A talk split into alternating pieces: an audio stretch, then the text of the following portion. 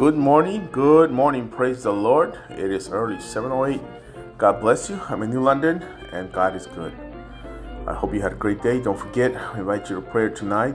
Come out and pray. Also, 7 to 9, we have family night. Come out and have games. And tomorrow we have a car wash. It's not a fundraiser, it's a ministry to touch people's lives.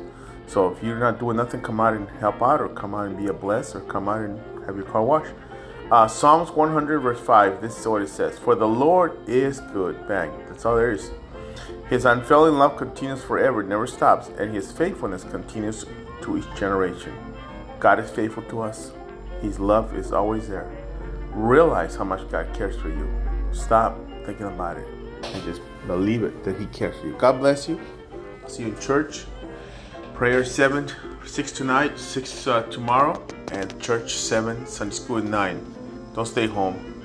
Go forth. Go believe in everything. Trust the Lord. God bless you. I'll be praying for you. Have a wonderful day.